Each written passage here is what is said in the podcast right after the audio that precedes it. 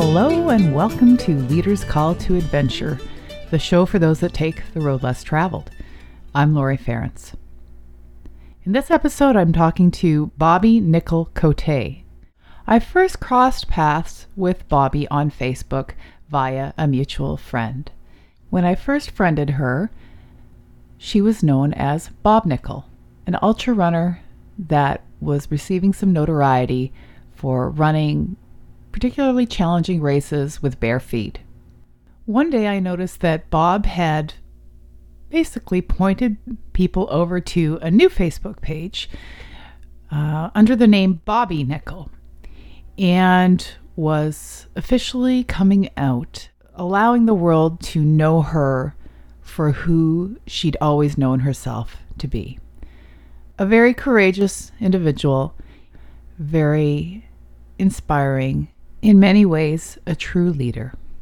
Bobbi is Roe to her two amazing boys. She's the wife of an amazing man, daughter to loving parents, sister to her siblings, aunt and supportive friend to many far and wide. She works in the building engineering field as a project manager and also sits on the board for the Manitoba Runners Association, the Winnipeg Regional Health Authority Emergency Patient Care Council, and she's assisting nursing courses with education on transgender awareness and care. Bobbi hails from Winnipeg, Manitoba, which to us Canadians is known as one of the cool places in Canada, especially in the winter. But I've also heard some good things about it, and that's where we start our conversation, asking Bobbi about Winnipeg.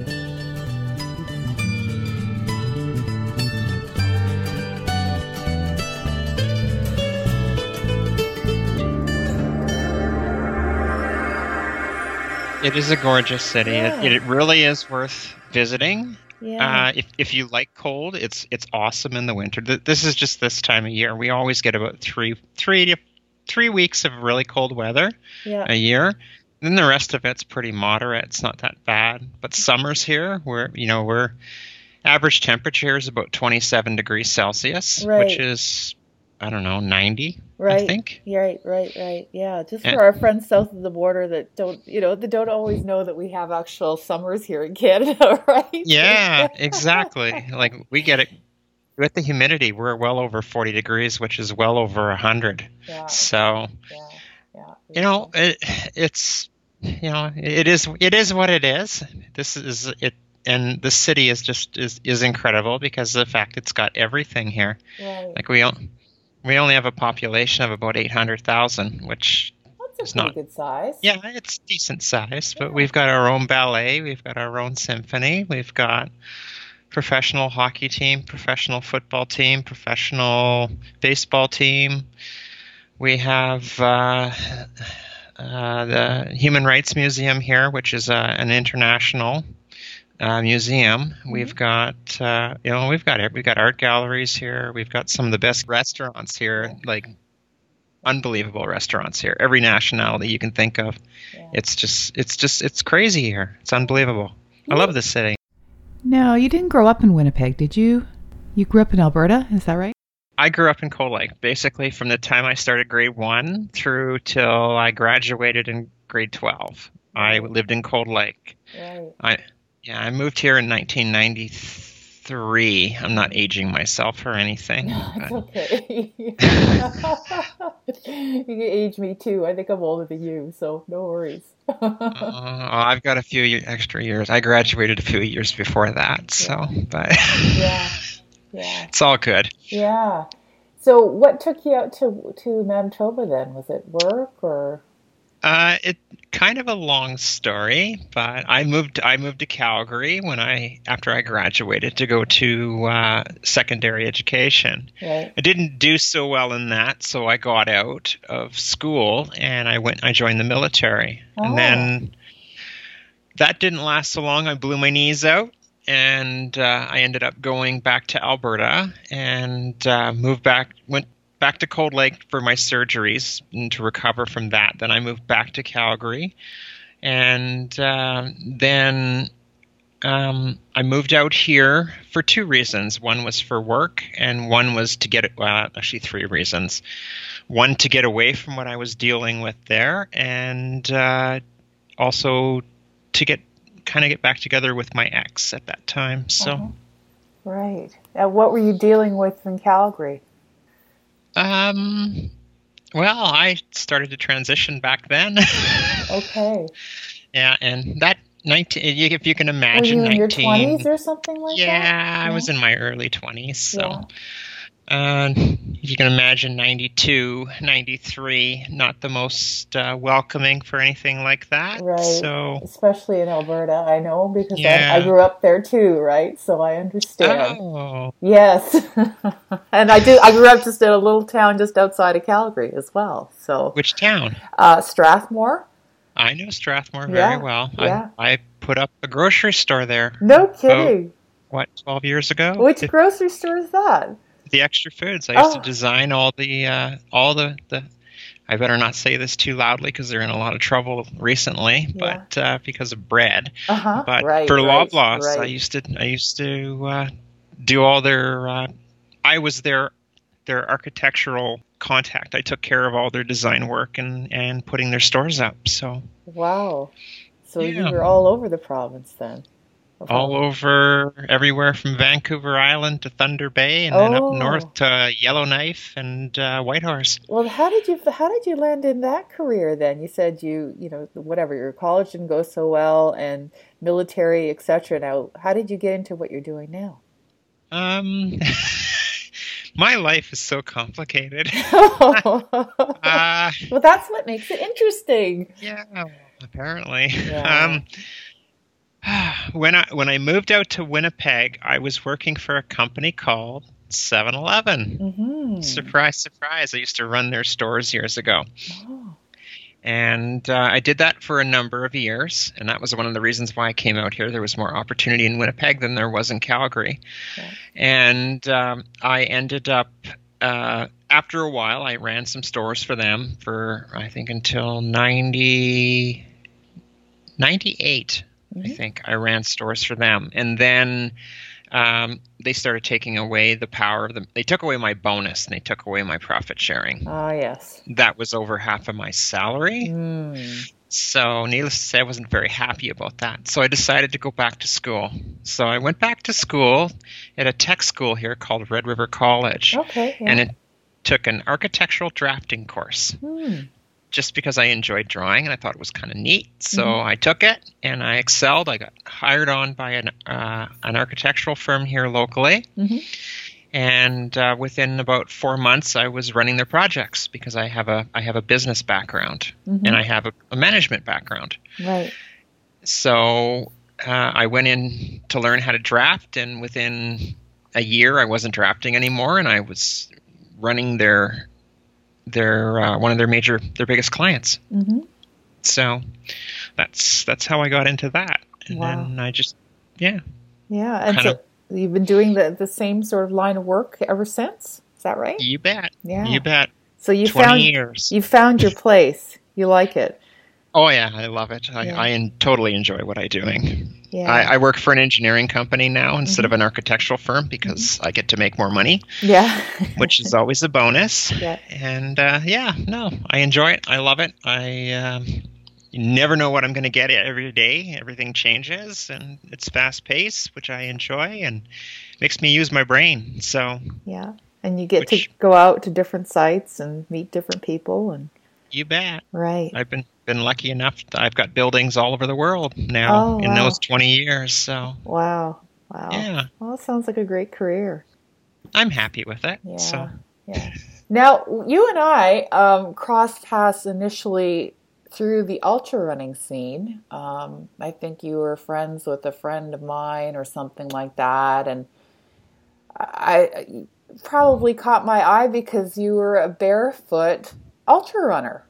Yes, And how did you get into all that? Were you always athletic? I mean, people always ask me, you know, like, have you been, how long have you been running? And, you know, the whole thing, right? And, yeah. and, uh, you know, some people, it's a long journey. Some people are running their whole lives and others not so much, right? So, what, what's your story with that? I'm one of those not so muches. I, I started running about 10 years ago. Um, it's kind of an interesting story. Uh, my life is full of interesting stories. Um, I was. Uh, I, I, guess you could say I was athletic. I played a lot of hockey when I was younger, soccer, baseball, all that type of stuff. Um, but it was usually sports that didn't involve a lot of running. Actually, in soccer, I, I, I played nets, and hockey, I, am on skates. It's a similar motion, but not quite the same.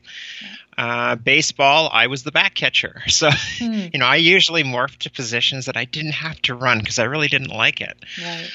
Um, so I did that for, well, through mo- all my, my uh, youth. And um, uh, in my, we'll say mid 30s, uh, I'm not dating myself here again or anything, mm-hmm. but um, in my mid 30s, I uh, my ex at the time, she had accidentally went and joined this or went out to this running club that she thought was a serious running club, mm-hmm. and well, they kind of are. Um, called the Hash House Harriers, and if you're not familiar with them, they are a group that that define themselves as a drinking club with a running problem. Right. Yeah. I think I actually yeah. might have hung out with them a bit in Switzerland. oh, it's yeah. totally possible. Yeah. They're all over the world. I'm so. sure I did because it was a way of getting to meet some people, you know, expats and stuff like that, and and they exactly right, and and then yeah, and getting to know some people, and it's, it's a whole social thing, right, as oh, well. Oh, completely. So, was it for you the social thing, or was it, you know, the running? For me, both. For me, it was the beer. Oh yeah. um, as as I had mentioned, my ex found this group, and it wasn't her thing, but yeah. she figured that I would enjoy it because I didn't mind having the occasional beer. So she figured that'd be a good way for me to get active again. Yeah. So I uh, ended up going out to this.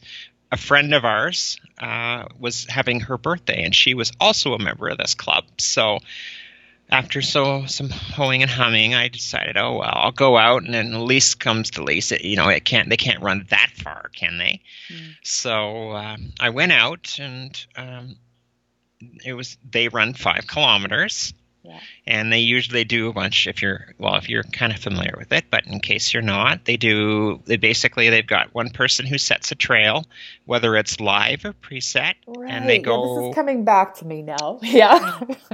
and they do funny stuff along the trail like calisthenics and uh, singing songs and they'll have what they call a drink stop or uh-huh. two or three or right. four type thing where you drink a beer right. or whatever.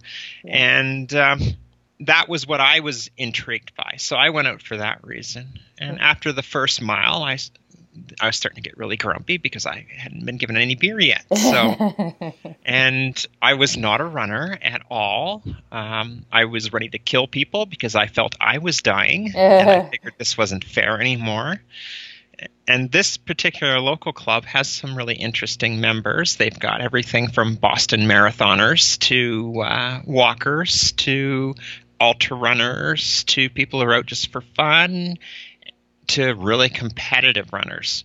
Mm-hmm. So by the end of the trail, we went back. They do their their naughty songs, we'll call them, and uh, give everybody down downs, which is where they hand out the beer for people to drink, etc. It's called their punishment. Mm-hmm. And I kind of got hooked on the social aspect of it. I was very much an introvert. And I mean, really was an introvert. That's I was so the, funny. I mean, I would have never guessed. It? I would have never guessed that about you. even you know when I because back then when I when we friended each other on Facebook, you were Bob Nicol, right? Yes. And mm-hmm. and you know, you look like this really cool guy, right? You know, with the tattoos and you know, running there barefoot and wearing interesting things. You looked like somebody that was comfortable in their own skin and was okay to be different. Um, but I, I don't know. I guess that wasn't your personal experience, was it? No, it's funny how that works out, eh? I, yeah. I used all that. Like you take away the running. If I if you would have just met me, if I wasn't working or if I wasn't running as I got more and more into it, right. I was the proverbial sit in the corner at the dance type person that stare at people. That was me. Wow, So- it's so different. It's so Yeah. different than, but it's not you, right? That wasn't you, was it? No, it wasn't me. Um, I was hiding. I really was. Yeah. The last thing I wanted to do was to um, have people find out who I was. Right. I was really scared about that because I figured what little people that I did have in my life I would lose. Right. So uh, I just sort of kept pushing it down and pushing it down until I uh, ended up running Tuscobia for the first time and got hurt. Uh huh. And uh, I had no distractions anymore. And that seems really strange. And a lot of people kind of look at me and go, Well, what do you mean? You didn't have distractions before you started running. No, I didn't, but it hadn't really gathered to a point where I needed the distraction again. So, That's really interesting. I think we need to, you know, kind of just pause and and think about that a little bit and look at that. Now, Tuscobia, maybe just tell people what that is because there are going to be people in in the audience that are ultra runners and and have heard of it before, but there are going to be people that have nothing to do with ultra running and don't know what that is. So tell us a bit about that race.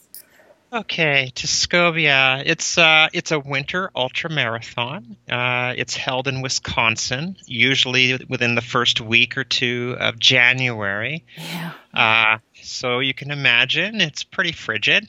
Uh, it's basically uh, the full race. When the first time I ran it was 150 miles along the Tuscobia State Trail, which is an old train bed. Wow. So um, it's a at that that year it was a 75 mile out and back. You basically run between, but anyway, you run from one town to the other, and you're basically running the old uh, train bed from between those two towns. Well, actually, Rice Rice Lake is a city, hmm um, and it's unsupported. They have yeah. yeah, it's uh, and you have to it- pull a sled, is that right? you have to pull a sled because you have mandatory gear that you have to haul with you, Right. and, which also includes your food and, and any water that you may think you may need for that trip. Yeah. Um, they do do you have an one aid station, a check-in point, halfway point of that 75 miles, and then obviously when you hit the 75 miles before you turn around and come back, Yeah. there's another obviously there's another station there that you have a check-in. But in ultra running, that's called- relatively unsupported because we're used to Oh, having our aid much so. stations every 10 kilometers or so, right? So, Exactly. yeah. But they do have bars and stuff that are totally open along the route. Oh. So I guess technically you could stop, but they're not going to feed you unless you have money. Right, So, right. So you're not hanging out at the bar on the way there or back exactly. too much. Yeah. Well, some people do. right, right. Well, if they're the hash house harrier type, then you know they might be checking out the scene on the way for sure. What happened at that race? You got injured? I got injured. Uh, that race, when it started, it would have been just around the zero, uh, zero mark Mhm. Celsius, I guess. I don't know. I can't remember. It was warm. Yeah. It was warm enough that I was sweating quite profusely. And you have to pull this sled full of gear, which is usually between 20 to 25 pounds. I think mine was 25 pounds. Um, and you're hooked up to a harness and you, you kind of pull it like you're a horse, oh, basically. That's the whole point. so you do that for 150 miles. Oh. So and as you can well you're pulling on snow sometimes you got good snow sometimes you don't sometimes you get to ride it like a toboggan down the, the one lovely hill they've got there that goes right across a, a set of train tracks that the train doesn't slow down and is doing about 60 miles an hour so you got Oh. to time it right Boy. there's lots of fun stuff in that race Now, were you Uh, barefoot? Were you? How far were you going with that? Were you actually wearing? What was your? What were you wearing on your feet for that race? for that race Yeah. i wore a pair of mukluks Oh wow! which if you're not familiar of what those are those are basically aboriginal Mhm. um, winter footwear Right? so that's what i wore there's no they're not running shoes Yeah. And- so yeah, I, I wore that. And were you were you used to like I mean with absolutely no support in the feet, right? It's just basically insulation between your foot and the ground, um, just to keep you warm, really, Yeah. right? Exactly. Basically, the ones I had, they were homemade. Yeah. Uh, they're they were custom made for my feet, Oh, and it was basically just deer hide and a little bit of lamb for a lamb down on the inside, and that's Mm-hmm. it. Yeah. And did So- you did your feet adapt to that? Did your Oh, soles yeah. get tougher?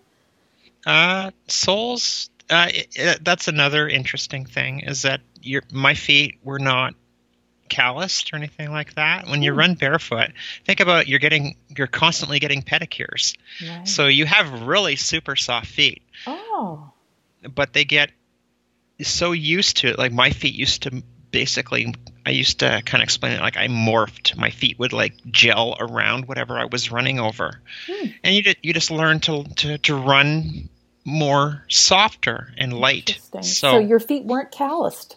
nope, not at all. Oh, They still aren't. wow. So I, I've never, I haven't had a callus on my on my feet since I started running. Is so, that ever interesting, you know, because for me, wearing shoes as an ultra runner, right? I have these calluses and I I have them with pride because I think that they're protecting my feet when it's probably just they're protecting my feet from the shoes that I'm wearing, right? More than um, probably, yeah. more than anything else. Yeah, wow, is that ever interesting? So you you say you got injured at that race? Yeah, I got injured. About about uh, sixty miles in. Um, I okay. To go back, I was using a borrowed set of harness, eh, or a harness and a and a borrowed what they call it's a pulk is Oh, what it's yes, actually called, Right, right. but it's like a sled. Yeah. Um, so I had borrowed these, and the guy that I had borrowed them off a little bigger than I was. Okay. So it didn't fit me properly. So Uh-huh. with every step, the the sled would pull, and then the harness would come off my abdomen, and then it would slam back in. Oh, So you can imagine the damage that that would do Oh, after 60 miles. Yeah. Yeah. I had a pretty. I had. I had.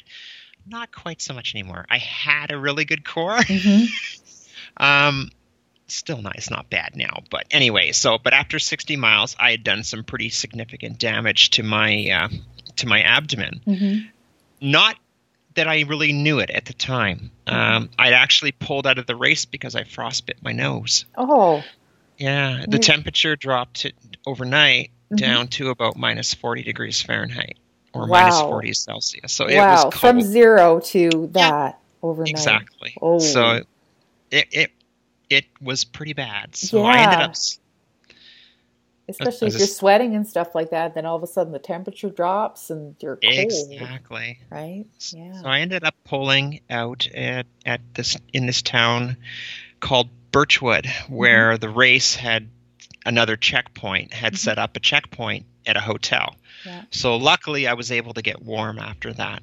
Okay. But uh, I ended up pulling out because of the frostbite on my nose. right. I didn't. I didn't want to lose my nose. No, of course not. But that's not something you'd usually think of in an ultra. Is like you know No. pulling because your nose is. that's you know. I was at the time. I thought I was. I was perfectly fine. I was. Uh, I'd been running for, or not running, more of a power walk actually, with a little bit of running in in there, not very much. yeah.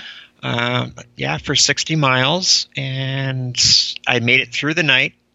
And when I stopped off there, I looked. I looked at my nose in the mirror, and I went, "Oh, that's not good." Oh, And coming from up north, I know very well about what frostbite can do. right. So I decided to to pull and and stop. Mm-hmm. So I ended up uh, uh, going back to the start, and as I said, I can't remember what the name of the town was, um, and uh, waiting for my my friend and partner in crime that year, Sue Lucas, who is just one hell of a ultra runner. hmm She actually won the one six or the one fifty race outright Oh. um, by quite a few hours that same year. that same year. Yeah. Wow. But anyway, uh, so as we were coming back to Winnipeg from Wisconsin, um, I was having some serious issues with my abdomen. I couldn't, I was getting into some serious pain. And then by the time I made it back to Winnipeg, I couldn't deal with it anymore, so I ended up going to the emergency room, and I found out that I actually had minor tears in my, my abdomen muscles Oh. from the damage. And So- you hadn't felt it though until Nope. you're in the car. until then, yeah, Mm. it, there was no until the drive home. right. So I was totally taken it back, and I was actually on a run runs daily run streak for I don't know 300, 400, 500 days Wow.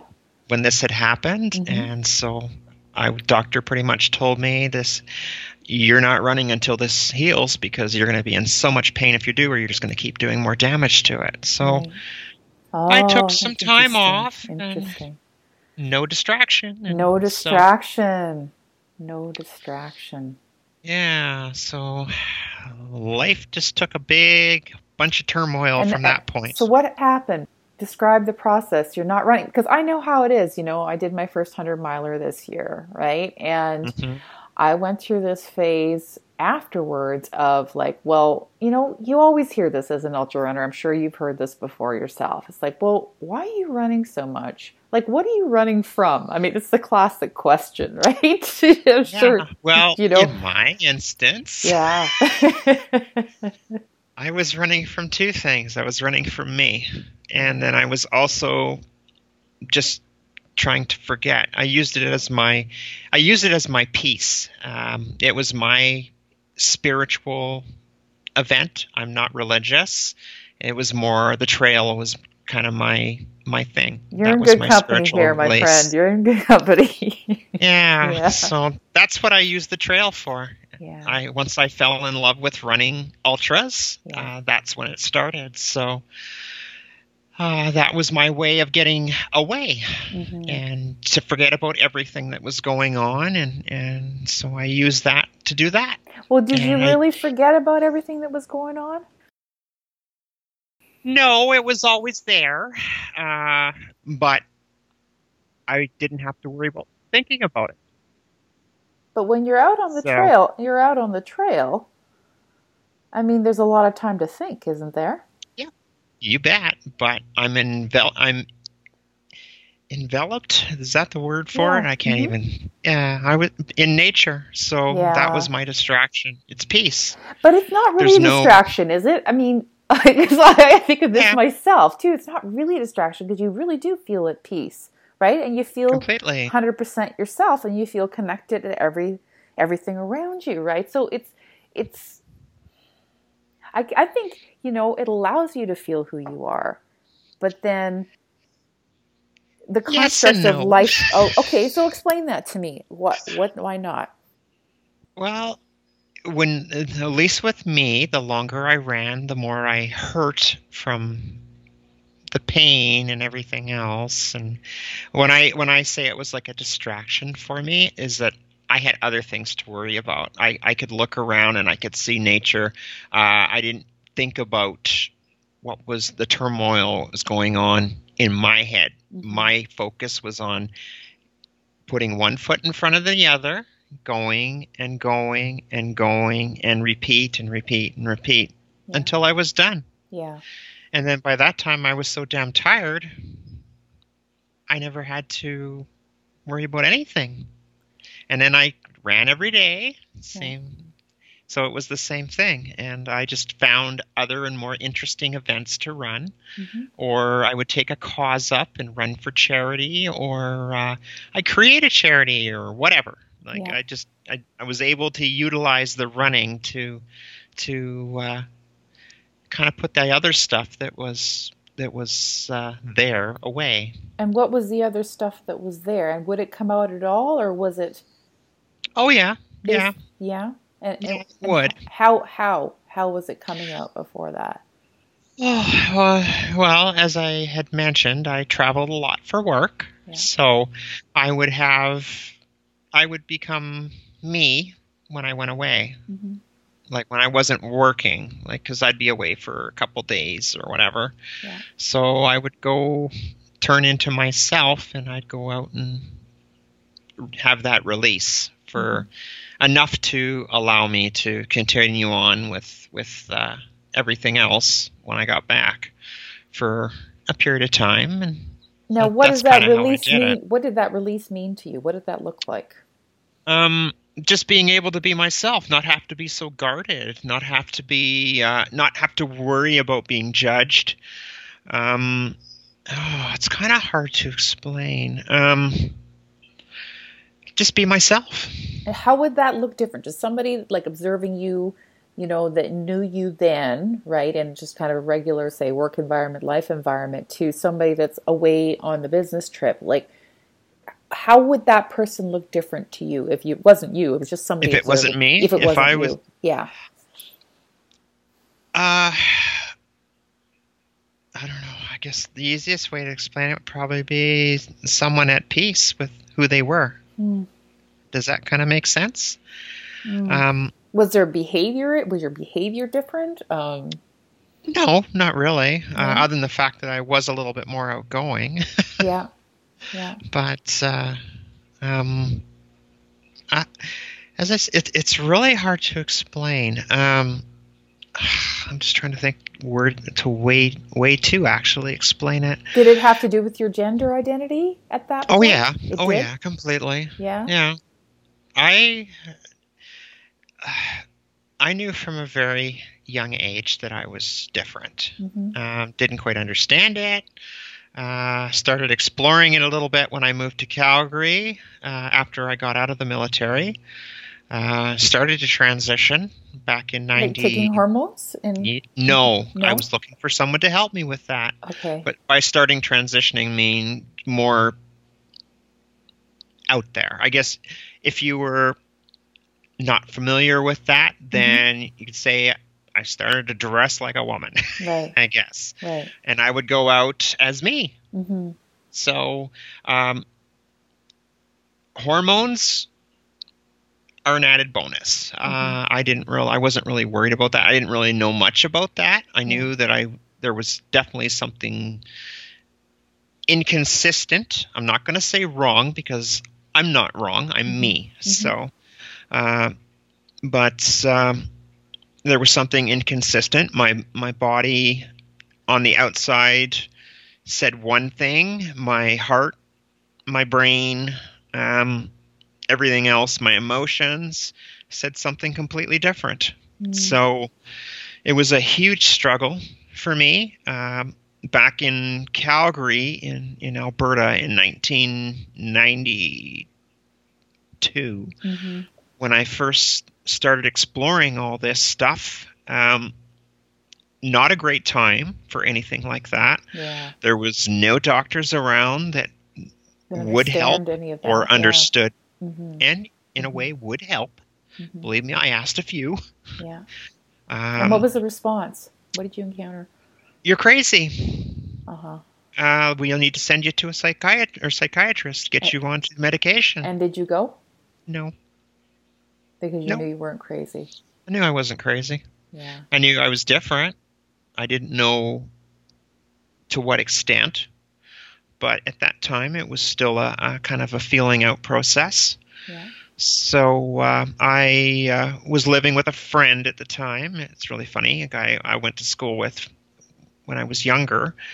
Um, I lived with him, and he didn't know at all. It was Mhm. quite interesting. Um, I would go to work, and I would go out as me, Mhm. and I ended up dating a guy for about a year. hmm Uh, I think that was in 93, 92, uh, I don't know, mid 92 through mid 93, I guess. Now, in your own mind, r- around your gender identity at that time, did you identify as bisexual or like, did you, how did you put all that together in your own mind at that point?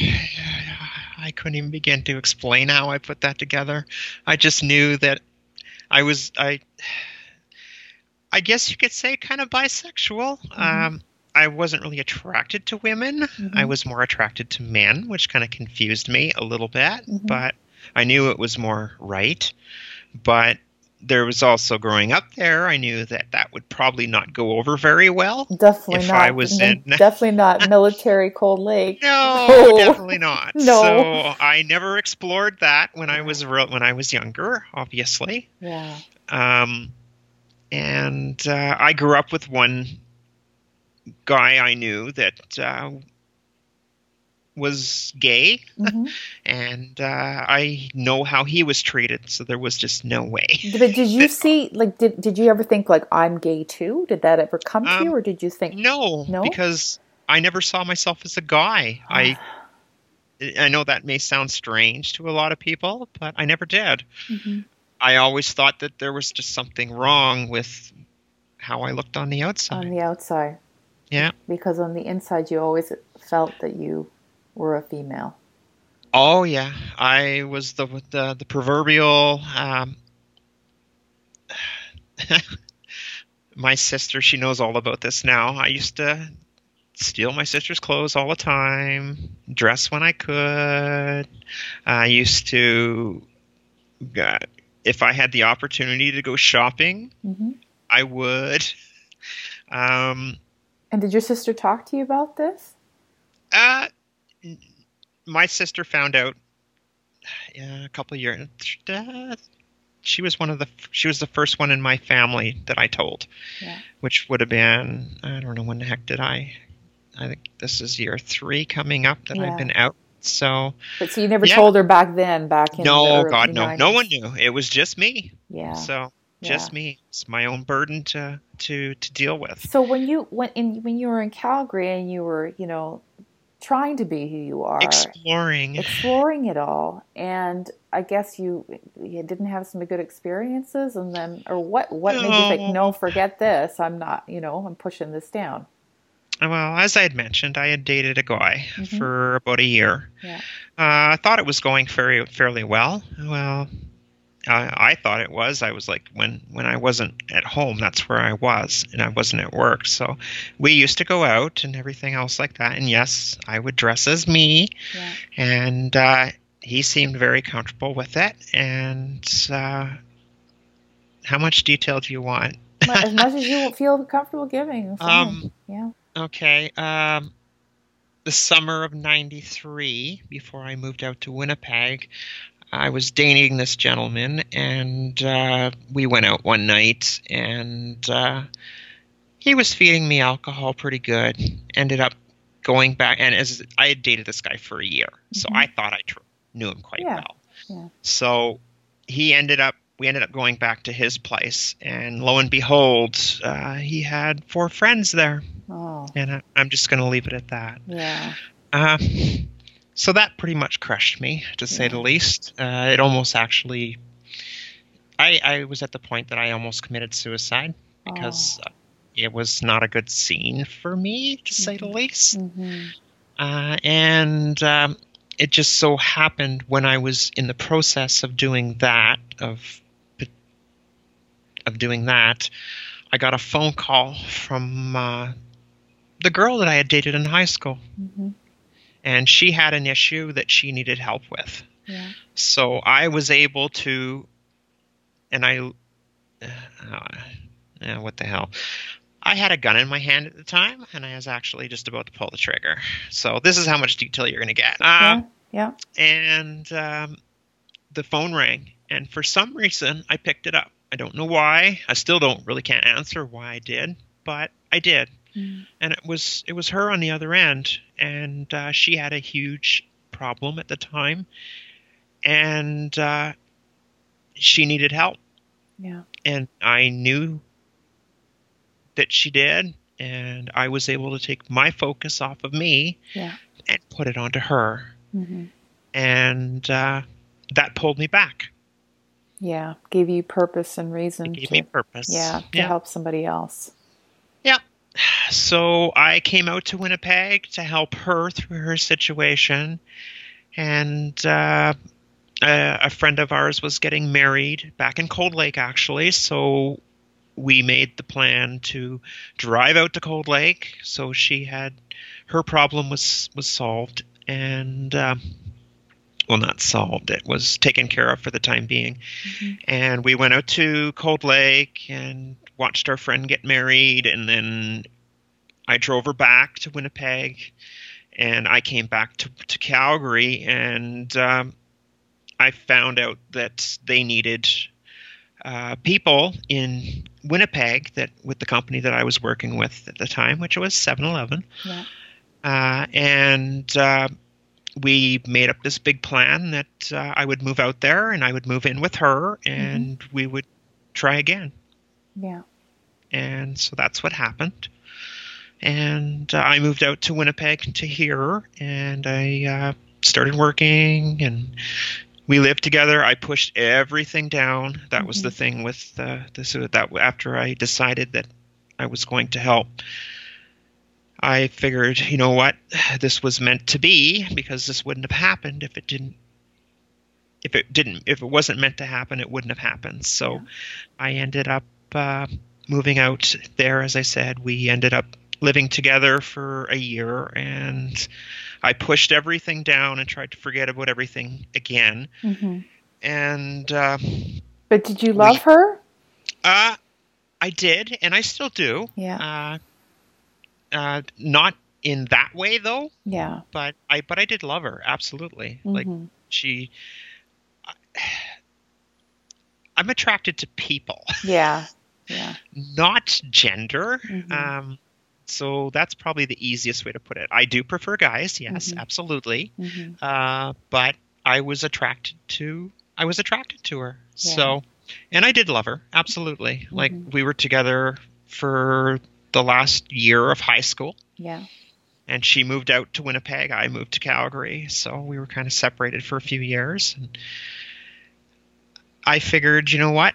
Obviously, the guy thing is not going to work for me. So Well, let's go back after to what after what you'd been through, right? It was harsh. Yeah. Yeah, so uh, I uh, decided to just push everything down and try to be the best, in quotes, uh, guy that I could be, Yeah. even though I knew it wasn't me. But I Mhm. figured it was better to be alive and uh, loved Mhm. than dead or not loved. Right. So we ended up getting married, and uh, we had a couple boys. I have a 17 year old son who's turning 18 this year, Wow. and I have a 10 year old boy who's turning 11 this year in, in March. So, Mhm. uh, and we were married for, well, pretty much 20 years yeah. before we ended up, before all this turmoil hit. And so when it did, I, I know you've said before that it was a total surprise to her, right? It was. Yeah, like complete. Do you think there was something Oh, that she com- she knew at, at any level whatsoever and was pushing it down too, or was it really she really No, had no idea? No, she had she had no idea. Um, when I went away, I would pack a what I called a to-go bag, Yeah. and I used to keep it out. I had it usually had it hidden very well. Well, one time I didn't quite have it so hidden. Okay. I put it I put it in the garage, and she found it when she went looking for beach beach stuff. Mhm. So she found my bag. Okay, and then what? Well, this is may sound pretty pathetic. Well, no, it's it's not because it's my life. Mhm. Um, she found the bag and she confronted me that night. She thought I was Mhm. having an affair Oh, okay. uh, because it was filled with, with women's clothing and and yada yada. Yeah. So, uh, trying to explain to your spouse that no, those six inch heels are not. Anyone, those are mine. I, I, I wear those. Was it was it wasn't a, a very comfortable conversation No. but it was one that needed to be had. So And what Yeah. and what was her reaction? Shock, um, confusion. Well, your your partner for twenty years, Yeah, husband, right. um, the father of your two kids, tells Mhm. you that he's not who he says he is. Right. Not who he Yeah. says he is. Yeah. Yeah. That's uh, pretty traumatic, and uh, I don't know. I was still trying to. I think I kind of. I don't know. I'm still in the back of my mind think that I located the bag so she would find it. I don't know. Somehow. Yeah. Yeah. You wanted to you wanted it I wanted to end all that. with. Yeah. Yeah. But that happened before Tuscobia.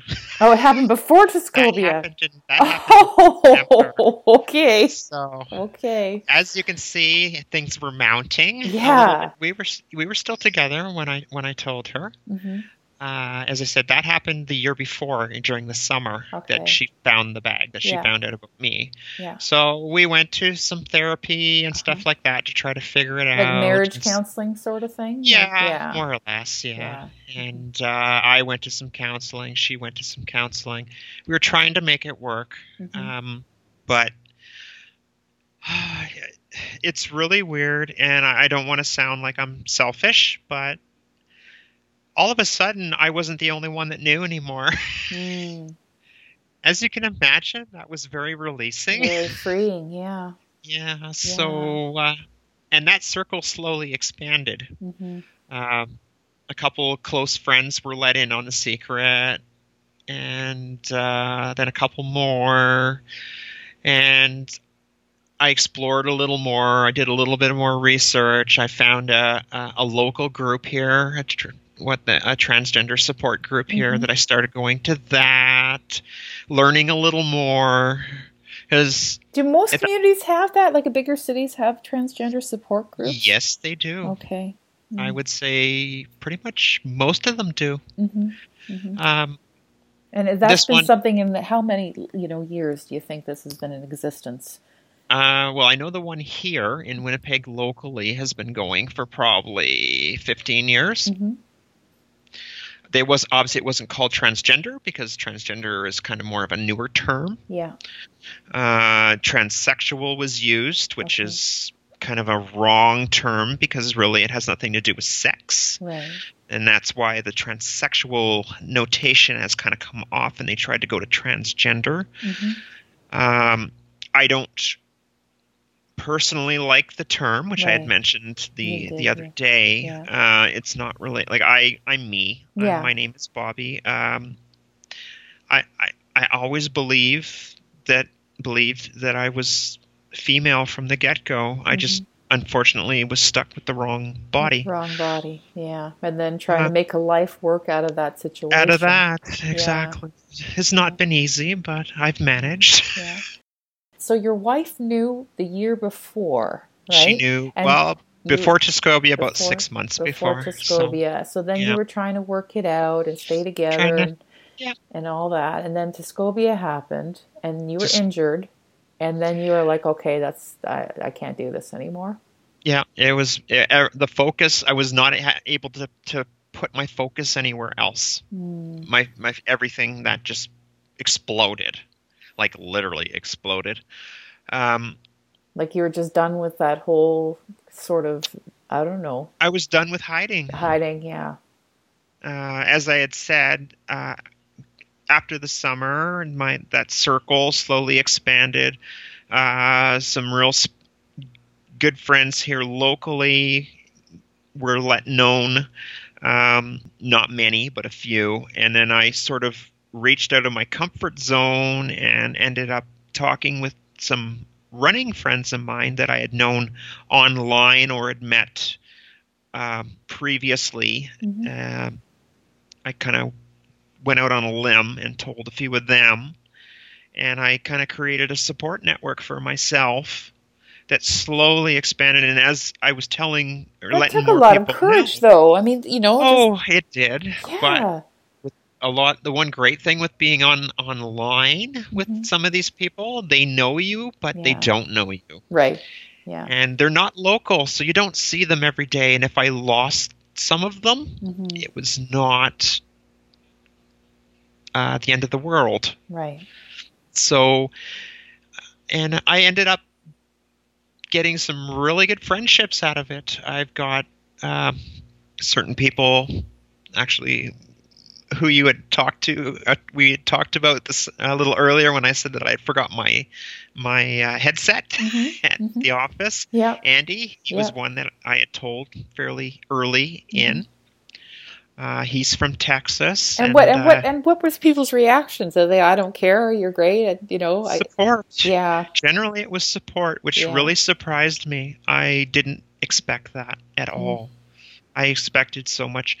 When I when when I told my wife Mhm. at the time, I honestly figured she was going to kick my butt out Mhm. of the house and uh, disown me, Yeah. and I thought I would have been done.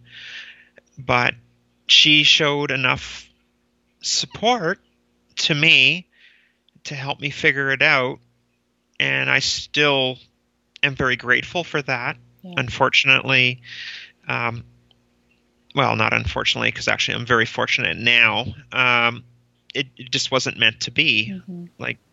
I just would I like it to be any different?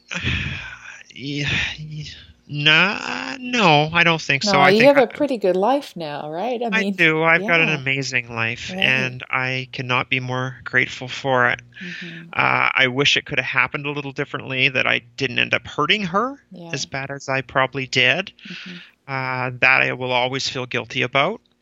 But after 44 years, uh, oh my God, I'm dating myself again. Mhm. After 44 years of of being somebody who I was not, and then Mhm. all of a sudden being able to be me, Mhm. that was so freeing. I just, you can't imagine what that is like to be Mm. shackled to something that you have no control over Mhm. for that long, and then all of a sudden, the chains are gone. Yeah. Yeah, it's just that's probably the easiest way to explain it. I just, I just, I was like, wow, I can't believe this. Like, I'm can finally be me, and I Mhm. don't have to pretend. I don't have to be afraid of people finding out. So that circle slowly expanded, and uh, early in after Tuscobia, probably March Mhm. after I was really going through, I'd, I'd done a lot of support groups and all this stuff, and I really f- made the decision that yes, I just need to be me. Mhm. And uh, uh, that was when my relationship with my ex slowly started to fall apart, and I'm mostly to blame for that. Uh, she I'm sure she tried as much as she could to keep the relationship going. I knew she wasn't comfortable with the idea of me becoming me. Yeah. Uh, she didn't want to date a, whim, a woman. Mhm. And you know what? Honestly, I didn't either. And I came to that realization. So we slowly started to, to break away. I, I stayed living at the house and we started the separation process. Mhm. And uh, When did the kids find out, and how was that? that the kids found out about I'd say two months before I publicly came out. Mhm. Uh, it was an interesting conversation. Uh, I um, we we myself and my ex sat my boys down or sat our boys down around the dining room table and uh, tried to explain it as best we could or as best I could. And my oldest son looks at me, as I said, he would have been going on to 15, so he would have been 14 at the time. And he looks at me and goes, Dad,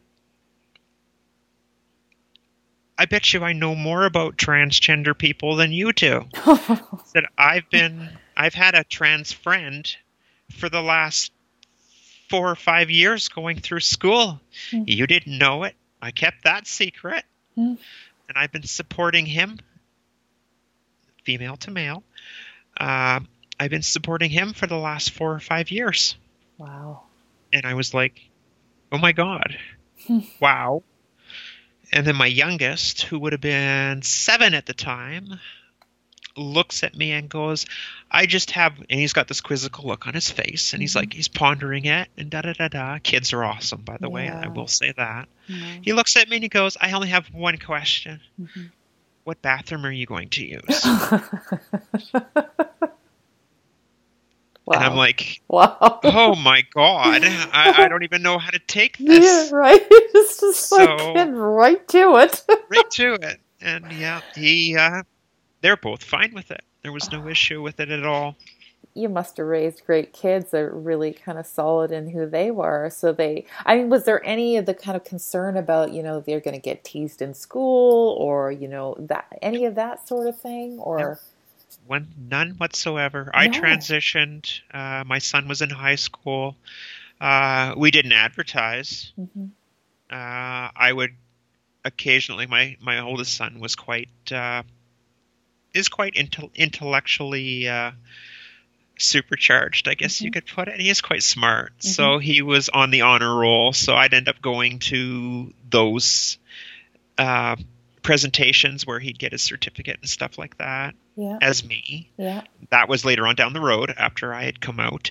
Uh, my youngest son, the teachers knew, uh, parents knew, uh, his friends knew they would come over. Of course, they see me before, they see me now, and uh, no issue. Uh, do you, why do you think that is? Well, there first have of been all, history of you know children suffering the consequences, what are bullying, things like this, teasing. What was it? Is it is it the way you raised your kids, or or what was it? Uh, I don't know. Uh, lucky? I don't know. Um, uh, I just I have two amazing kids. I really mm-hmm. do.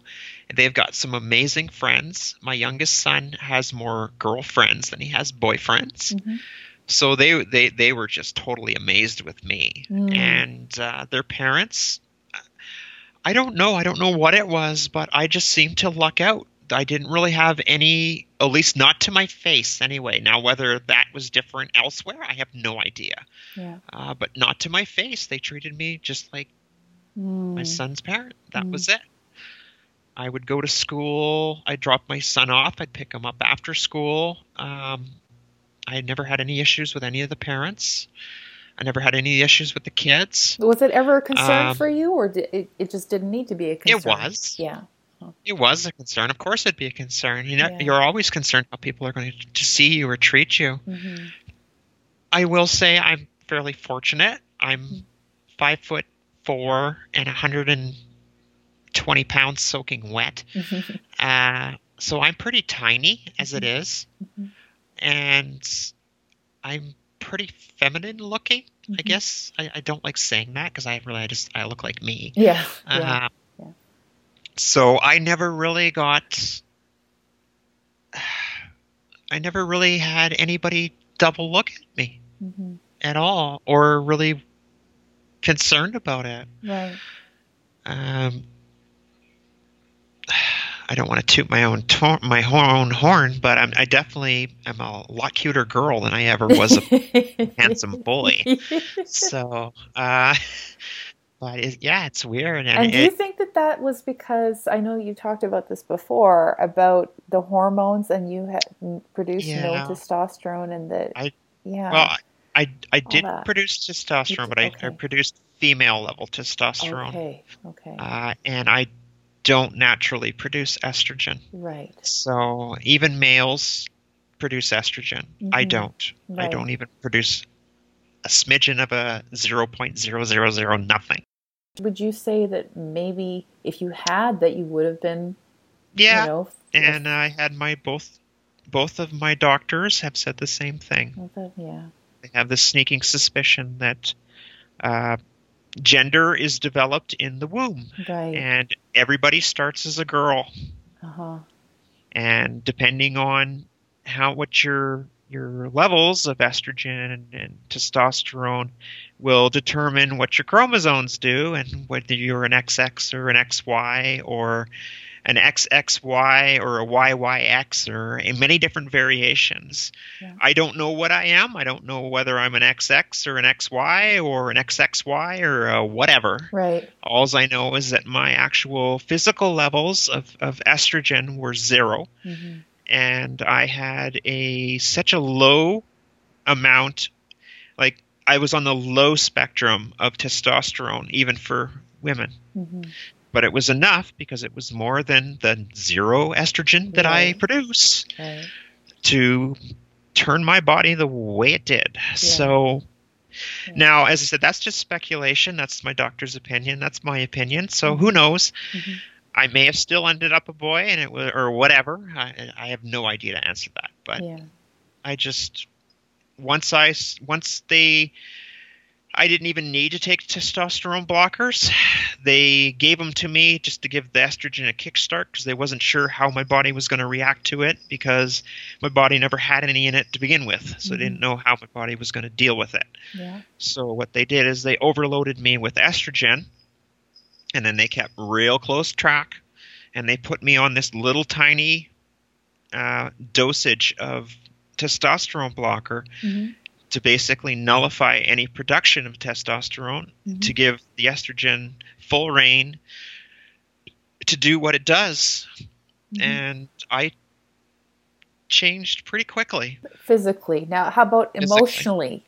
Emotionally, Mhm. um, I was always emotional. so uh, I've didn't always express it as much, maybe? no, I hid it. Uh-huh. I was I was a closet person. Mm. I would do my best to keep it buried down, and then and then when I was alone, and I'd let it all out. Mhm. So uh, uh, when I started the estrogen, and once I became me, I didn't have to worry about holding it back anymore. So out it came. Yeah. So I was, uh, yeah, uh, and definitely the estrogen definitely helped for sure. It definitely made personified the the the emotions. I would cry at the drop of a hat. Did it make Uh, it difficult to deal with all that? No, not really, because No? it was me. I was I, I was so happy because I didn't have to hide anymore. Mm-hmm. I was like it just So, but sometimes are you're feeling like, I mean, with the hormones and stuff, like you're going crazy, you know, like getting Oh, yeah. or moody, right? You I know? can honestly say that I never want to go through menopause symptoms ever again. Uh huh. Uh huh. I've been unfortunate enough that one thing when you take estrogen, Yeah. because I had none, right? Right. You've got levels. Mhm. As soon as you get up to certain levels, as you hit, when women hit, uh, you, you- probably know this, Yeah. but Yeah. when when women hit menopause, it's Mhm. because their estrogen has gone down to a certain, their production has gone down to a certain level. Right. So, as you can imagine, I went from zero up. Mm-hmm. So I hit that level. Mm-hmm. So this is before I went through what we call a uh, female puberty. okay. so I hit, Oh, you're the menopause before the puberty. oh God, yes, Oh, goodness. yeah. As you can imagine, when I went to Oh. When I went to Tuscobia the second time, hmm I was going through menopause, Oh, and it sucked. like the hot flashes, mood swings. hot flashes, mood swings, and the who I went with Uh-huh. was also going through menopause. Oh. So it was the pair of us. oh, it was boy. it was yeah we were fighting for air conditioning in, in minus 30 degree temperatures Oh, wow. it was it was a treat the both of us we were just having a great old time with that yeah. and uh, so i went through it once there but when i first started taking the estrogen of course everything just exploded uh, i started developing uh, prepubescent boobs Mhm. or breasts Mhm. uh, within about a week Wow. of starting estrogen Mm. Uh, so I had a really sore chest, Yeah. to say the least, and I am absolutely amazed at, and I I have to say I'm so sorry that you have that women have to go through that. Mhm. My Mhm. God, uh, that was crazy. Mhm. And uh, anyway, that happened, and uh, I went through that, and um, I shrunk. As I said, I'm five four now. I was five six be- Mhm. when I started, Oh. and uh, I had a size women's ten foot. Now I have an eight and a half to nine. So Wow. my feet shrunk. My hands have uh, stretched out. I used to have a. I used to have about a, a nine finger ring finger. Mhm. My ring finger now is about an eight, Hmm. and my fingers are stretching out. Uh, everything's How slendering does it up. feel like with the, your body changing like that? Feels right. Mm. I know that may sound really weird, It doesn't sound weird. It feels it feels right. It feels like that's the way it's supposed to it be. It should have. That's what- the way I should have been to begin with.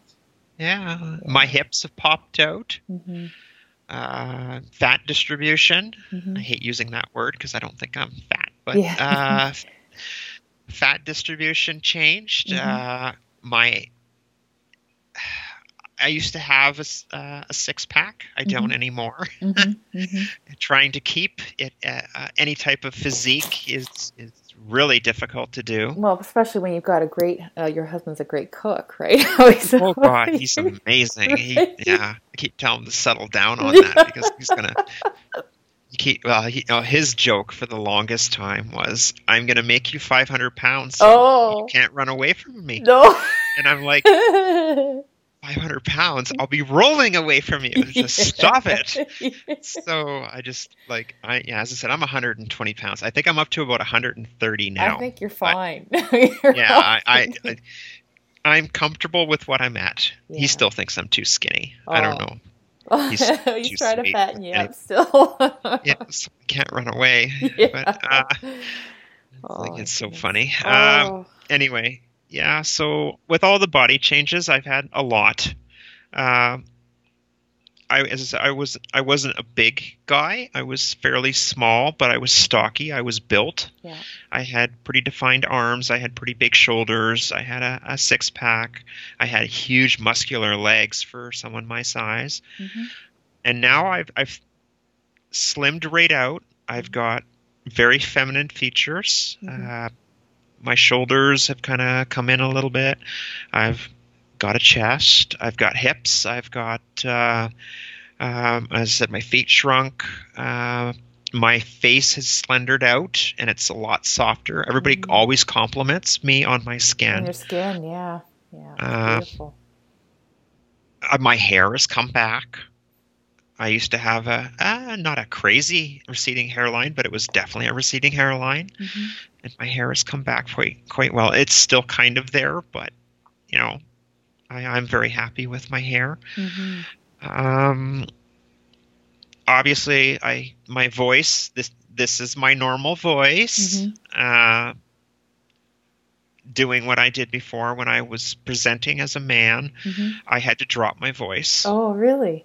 Yeah, and uh, it So took me a this little is your while. normal voice. You this didn't... is my normal voice. Oh, yeah. Uh, it, of course, the musical flowiness stuff. Mhm. It, this is how I normally talk. I Mhm. couldn't do that before, and so I had to Oh, learn how to drop my Interesting. voice. Interesting. So, like, you Yeah. were just trying to do something with your voice that didn't feel natural to you Oh before. God, it sucked, and it took me a while to get out of doing it. Oh, To, to come back, like, yeah, I this is how I talk. Wow. Of course, when I get mad, uh, sometimes my drop my voice drops still Mhm. because that was what I portrayed for so long. Mhm. But yeah, no, I'm not trying to talk any other way. This is no, me. it sounds totally normal. It doesn't sound like you're trying to do anything, right? Yeah. It just well, I sounds... s- it, it, the funny thing, I like, I still get. And I still blows me away, and people tell me this all the time because of the way I talk, because I fluctuate so much, and I, it.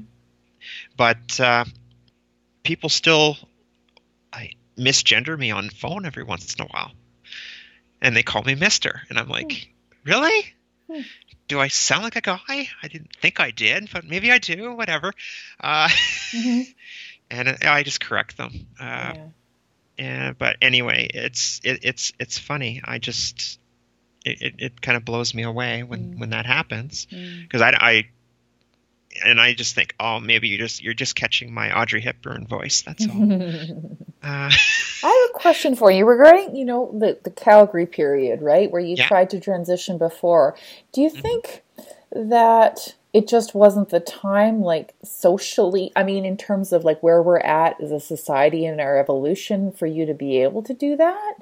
Like, it is, wasn't the time. yeah, No, yeah, no, I don't think so. I think if if I would have succeeded back then, if that traumatic event didn't happen, yeah, and I would have continued down the path, and I was pretty determined. I Mhm. hadn't found a doctor there, but I would have probably found one eventually yeah, to help me. right. Um, I probably would be dead right now. Uh-huh. To be blunt, I, I don't think I would have survived Yeah. because I would have came out. I would have lost all everything. Everybody would have started looked at me differently. I would have Mhm. lost all my I would have lost my job. Mhm. I would have ended up, and the unfortunate part, and a lot of people don't get this. Uh, I'm I'm just a person. Trans people are just, and I, I don't like that term. I just use it because everybody Just is familiar with it. understand They that, can yeah. relate to it. Mhm, mhm. Um, but trans people are just people. They're just they're just like everybody else. They're they're not any different than the people next door to them. Just because they look a little different, so what? Who Mhm. cares, right? Mhm, mhm. But back then, that would have been huge detrimental, and I would have lost my job. Just kind of going off the top of my head, I would have lost my family back then because no one would have understood. I would have lost all my friends. Um, I probably would have ended up homeless. Mhm, I probably would have ended up on the street. I probably would have ended up prostituting myself out. mhm. And that's worst case scenario. Yeah. Or I would have ended up dead. Uh, but, and I actually probably would have ended up dead. But uh, that's the thing that people don't seem to understand and they don't seem to get. Like, we're not, I'm not trying to be somebody that I'm not. Mhm, And, and other trans people are not either. They're just being themselves. mhm. just like anybody else wants to be themselves and be comfortable in their own skin that's all we're trying to do yeah. uh, i have no ulterior motive i don't like seriously this is not a choice. Like i why in all living i don't even reason would i want to do this? Mhm, like why would anybody want to? Why would i want to be ridiculed or potentially ridiculed? I've been very lucky i will say that. Yeah. uh, why would i want to potentially be ridiculed hurt beat up stared at uh, potentially killed like so many trans people are Mm. it's ridiculous uh, we're not trying to hurt anybody Mm. just trying to live our lives. And that's my soapbox soapbox jump on. But Mhm. um, yeah, it's just I, I it just blows me away. As I said, I've been very lucky because of my situation. Well, you keep saying that, but I don't know if it's so much luck. I understand what you're saying, but at the same time, I think it has to do with you and your willingness to just be who you are and be transparent about it and be open about it and answer questions and and be that like and be strong in that. Yeah. that's Well, that's the weird thing. Uh, in the last, like, yes, I still will. I'll anybody has a question, I'll answer it. I Yeah. have no problem. Um, I don't get offended, but I don't advertise that I'm that I'm anybody but me. right. I don't go out of my way and tell people that I'm. As I said, I hate the term. Mhm. I don't tell people I'm trans. Right. I'm, you know, if they figure it out and they and they ask the question, yeah, I'll tell them. Sure, that's Yeah. fine. Yeah. Uh, I still, And then there are do- those that have that knew you before, right? yeah, So- exactly. Right. So there, there obviously are those, and I'm still meeting people that knew me before, and they look at me now, and they, it, it, it it's kind of fun when they realize who I am. It must be fun. It is. Yeah. Yeah. It, It really must be fun just to see them and just like it makes wow. me snicker. Yeah. Yeah. yeah. And especially with what I do, because I'm out on construction sites all the Right. time. yeah. Rough and gruff, you would figure that that would be the last place that I want to be. I love it. And you know what? with your I hard head no on. problems. yeah. Yeah. Exactly. Yeah. I have no problem with that, and nobody has a problem with me. I have made like I deal with major clients. I deal with government contracts. I deal with uh, um, national clients. Mhm. Nobody has an issue with me. The ones that do know, and the ones that don't. But I there's think a no lot of it's because you don't have an issue with you. People pick that Yeah. up, right? Uh, maybe. Yeah, because you are who you are, and you know, Well, I'm very proud of who I am. yeah, I, I'm I'm proud of who I've become finally. I just I, I love myself. And I think that's the biggest thing to remember. I used to hate myself. I used to never look at myself in the mirror. You'd be, the only time you could see a picture of me was if I was running or it was running related. I used to hate getting pictures taken of myself. I had very few family shots. Mhm. Um, I just hated myself, Mm. and now I don't. As you can tell, if you ever no, of course I can. look yeah, at my Instagram yeah. account or yeah, or your Facebook, page. right? Yeah, I'm I'm pretty awful. I will say that. I've gotten though people have bugged me, so I've kind of toned it down a little bit. But I love looking at myself, and that's not something that everybody can say about themselves. No. But I I can honestly say that. Yeah, yeah. This is me. This is who you get. I'm not going to hide.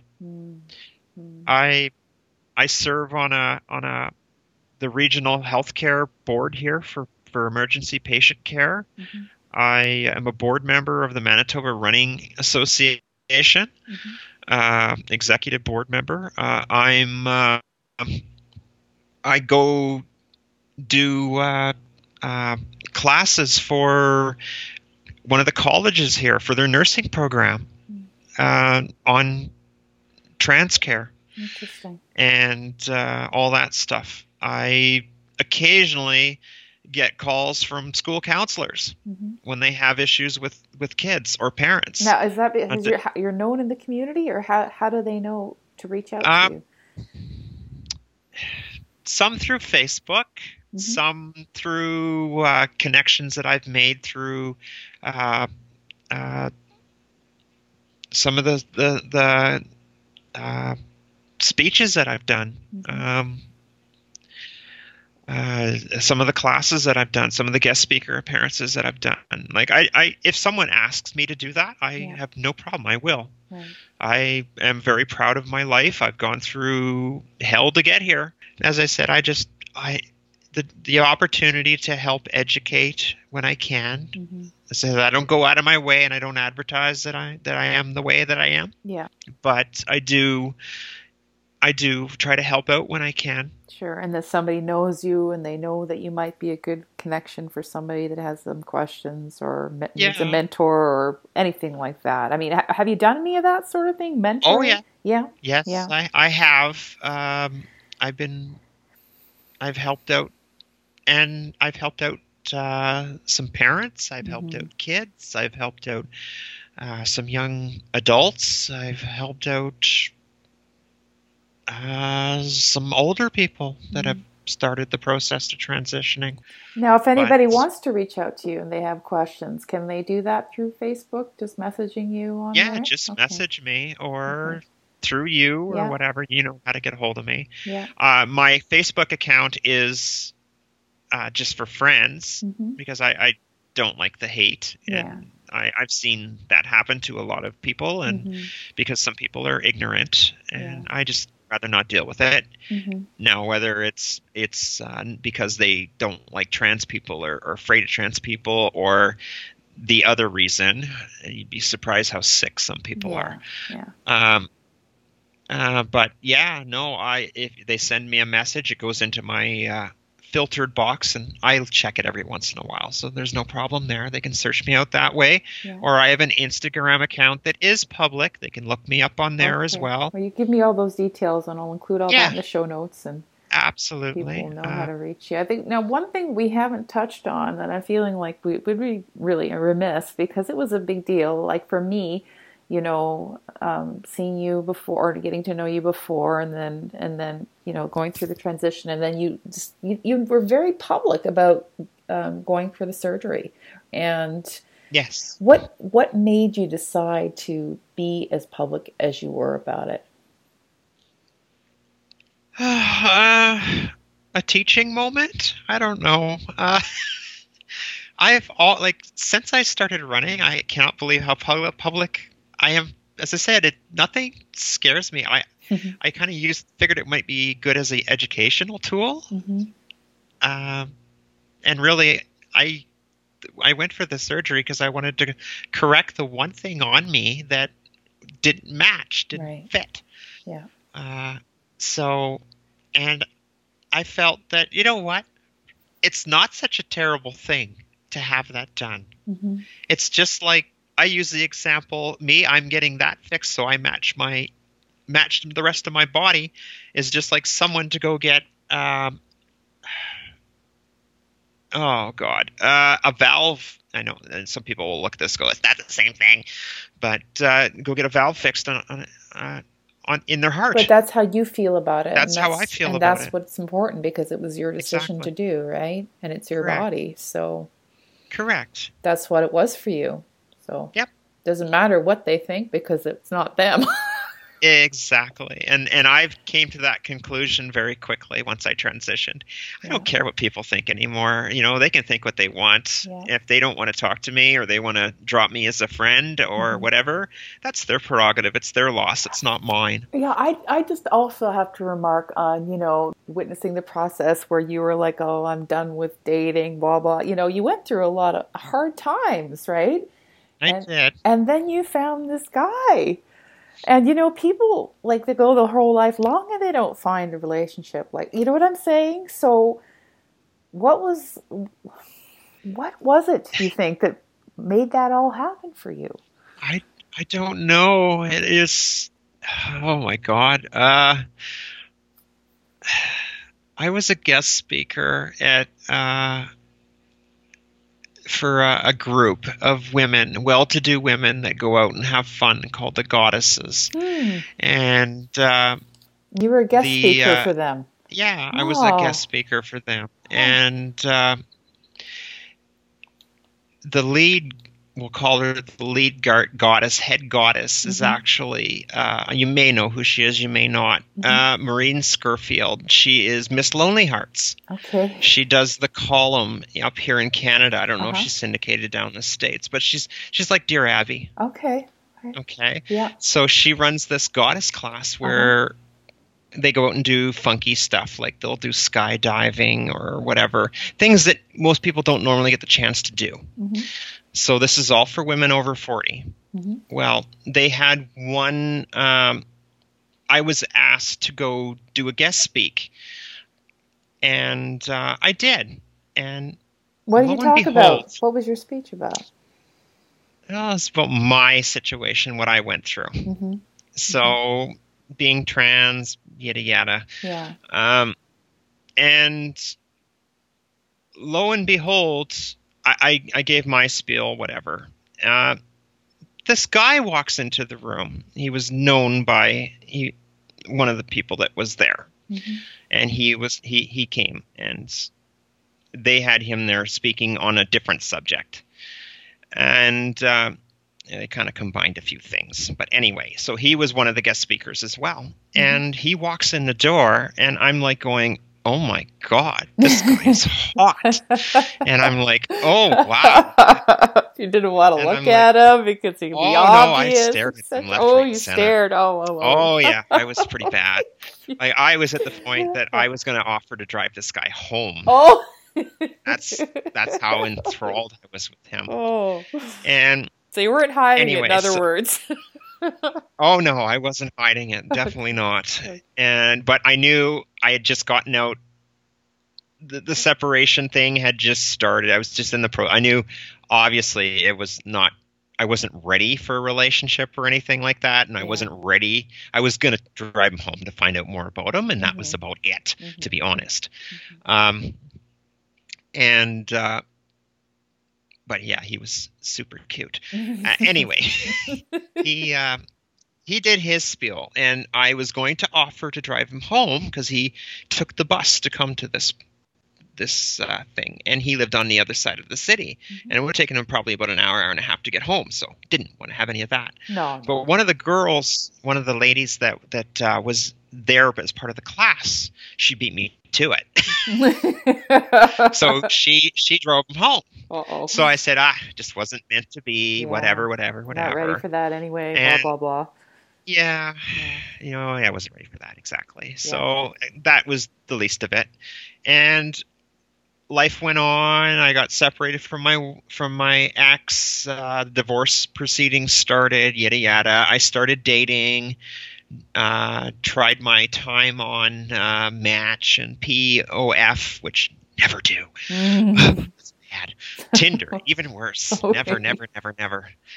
Uh, and didn't Yeah. have very good results with that. I that. know. I remember went that. I on a few remember all dates. that. yeah, yeah. yeah, it was, it was, it was pretty traumatic for me. Mhm. I had never.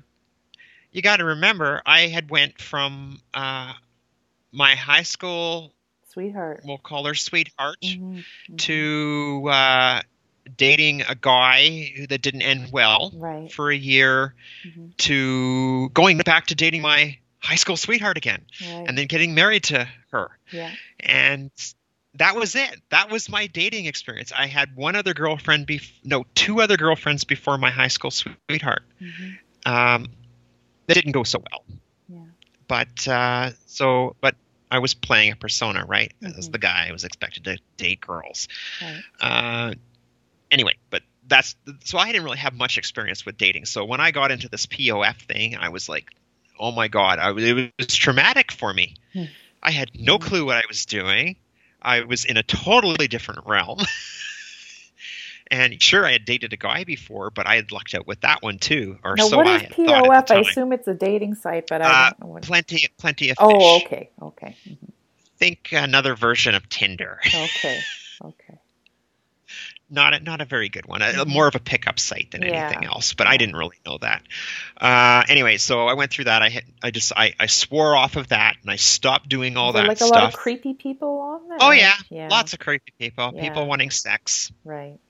and of course me being and I didn't hide who I was. Yeah, I advertised who I was because I didn't want people to be surprised. right, I got lots of interest. right. I got lots of people asking me out. I had went out on dates, and I had an awful lot of solicitation offers. Mm, So it was not something that I wanted, mhm, obviously. And uh, anyway, so I, I swore myself off the dating scene, and I said, "That's it. I guess I'm just going to be single the rest of my life because no one's going to want to date me because of Mhm. who I am." mhm. And uh, lo and behold, this guy contacts me Mhm. out of nowhere Mhm. on Facebook. He sends me a message. How long after was And- it? The after the goddess? Almost a made one of it? year to A the year? date. Almost He waited a year. year. he had his own issues he had to deal with. Okay.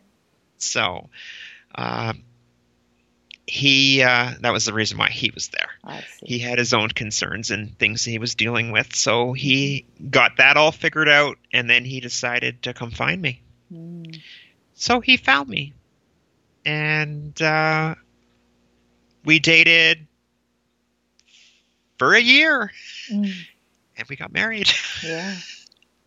almost a year to the date, so almost And- two years to the date in, that we met. in that period that you also had the surgery too, right? That you were dating, Yes. all that, right? we were dating. I had the surgery uh, the first week of February last year. Mhm. I came home from Montreal because that's where the only place in Yeah. Canada you can get that surgery. Mhm.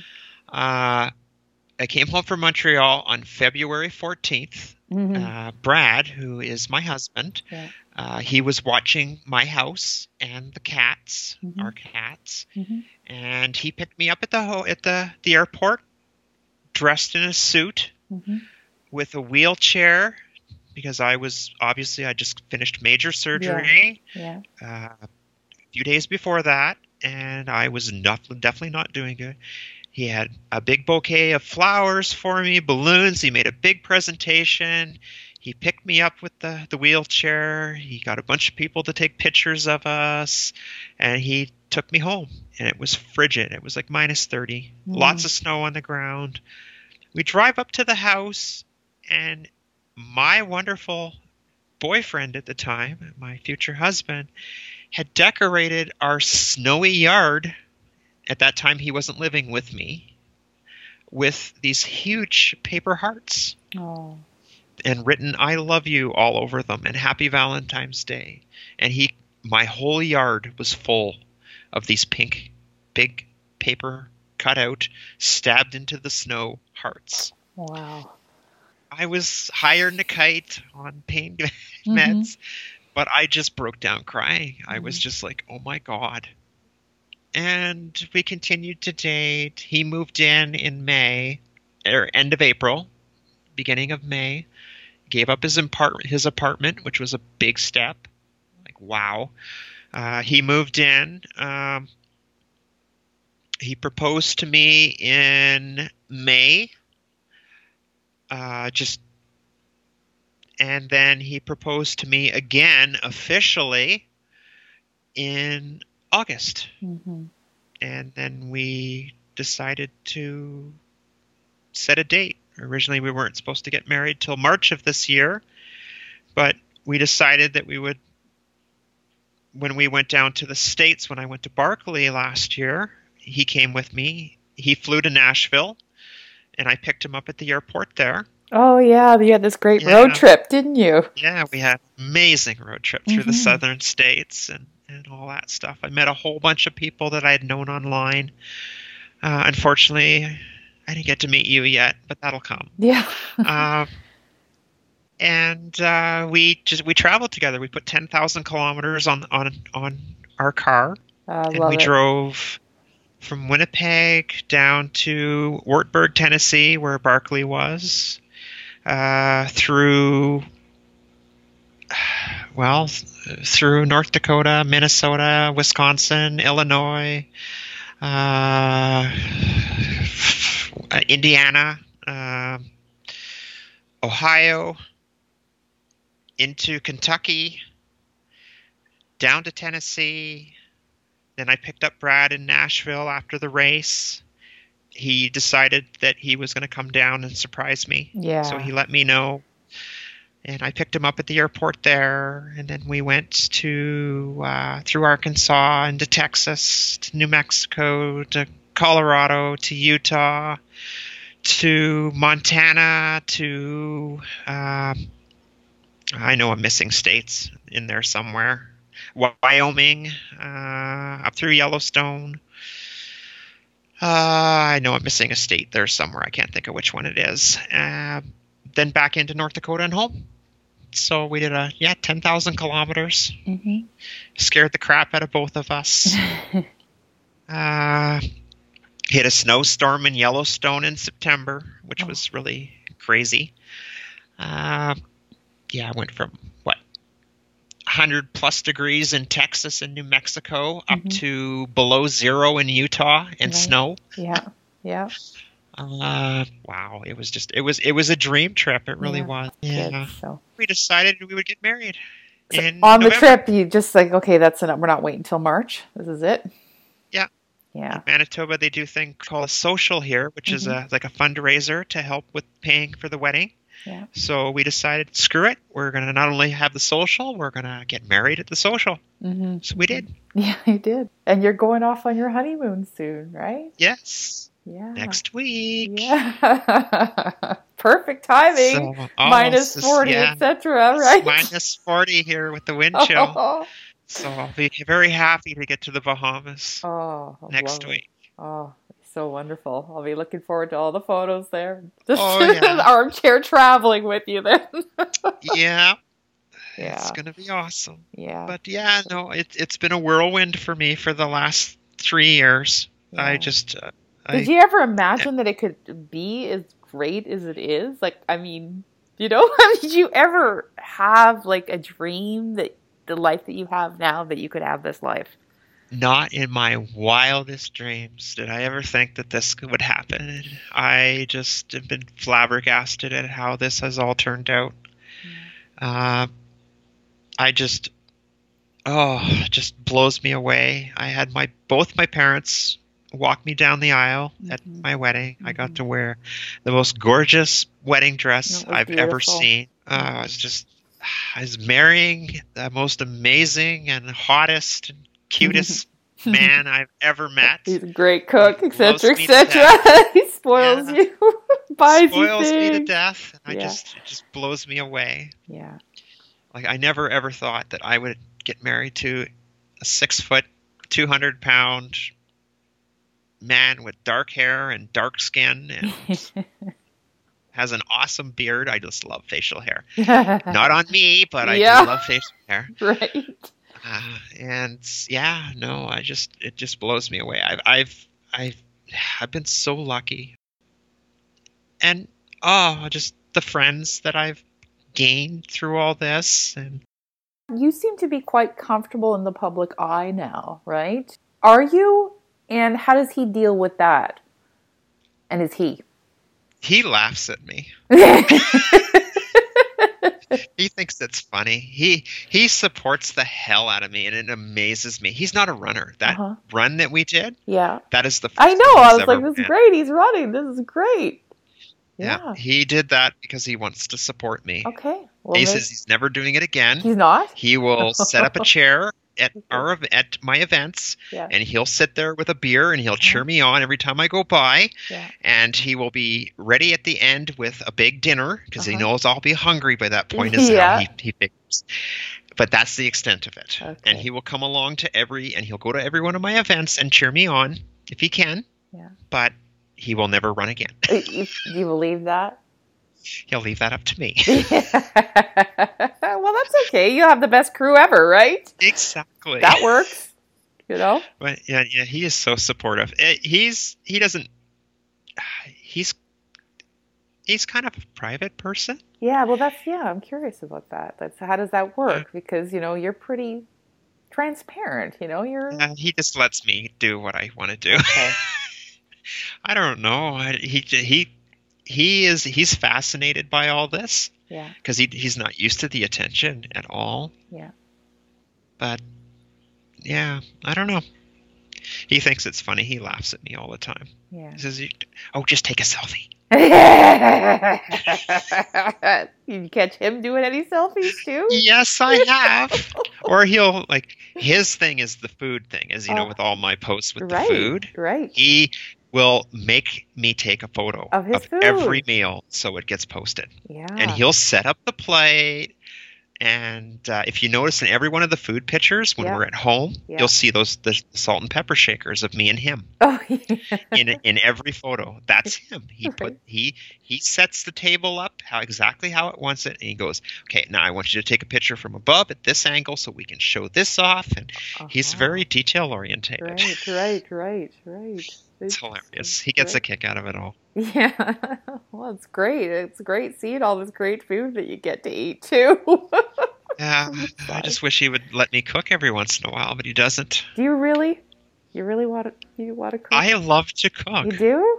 I do. I enjoy it immensely, but Uh-huh. he does more. Yeah. So I love to see him happy, and that's his happy place is in the kitchen. Oh, so well, I he just loves to see you happy too, right? So yeah, but it, it's funny because I the only thing he'll allow me to make is pancakes, and Okay. uh, what's the other thing? There's one other thing he'll let me make. Uh, crap.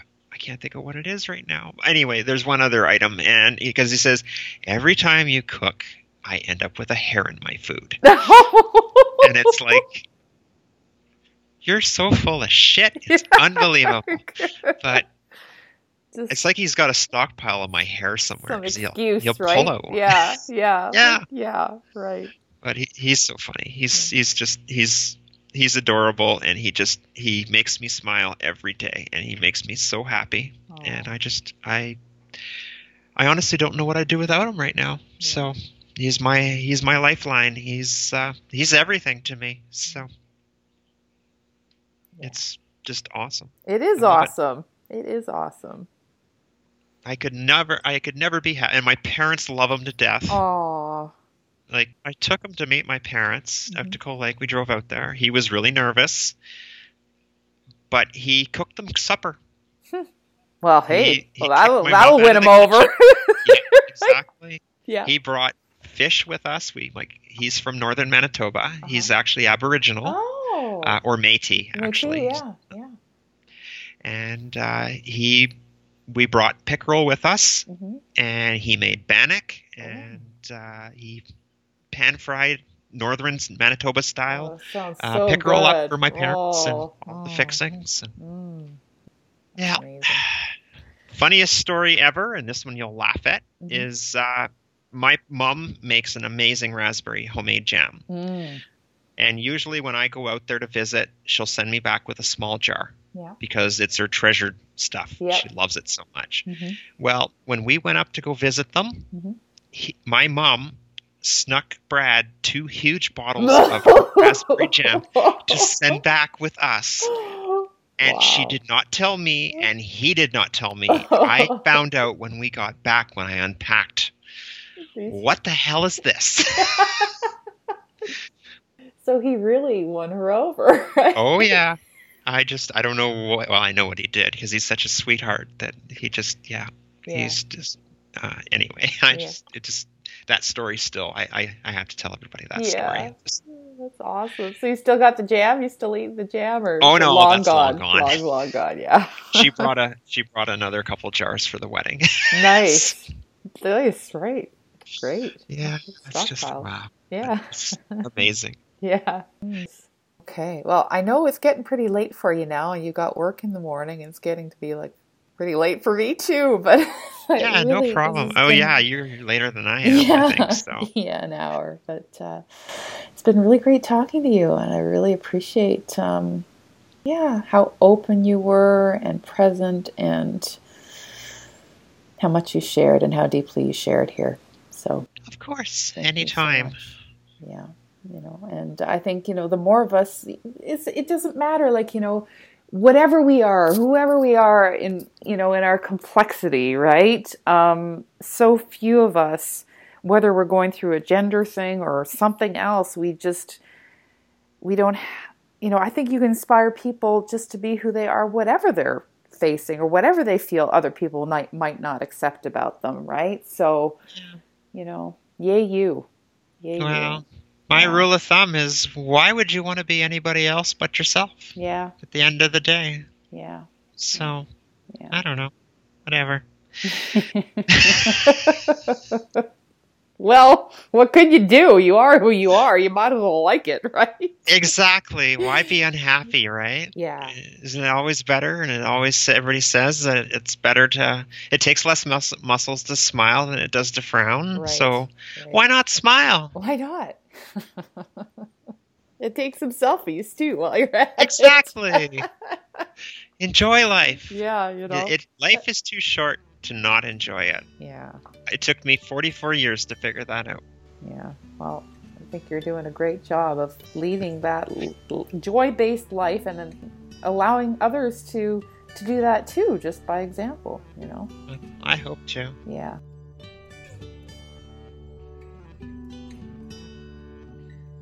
Thank you for listening to episode 13 of Leaders Call to Adventure.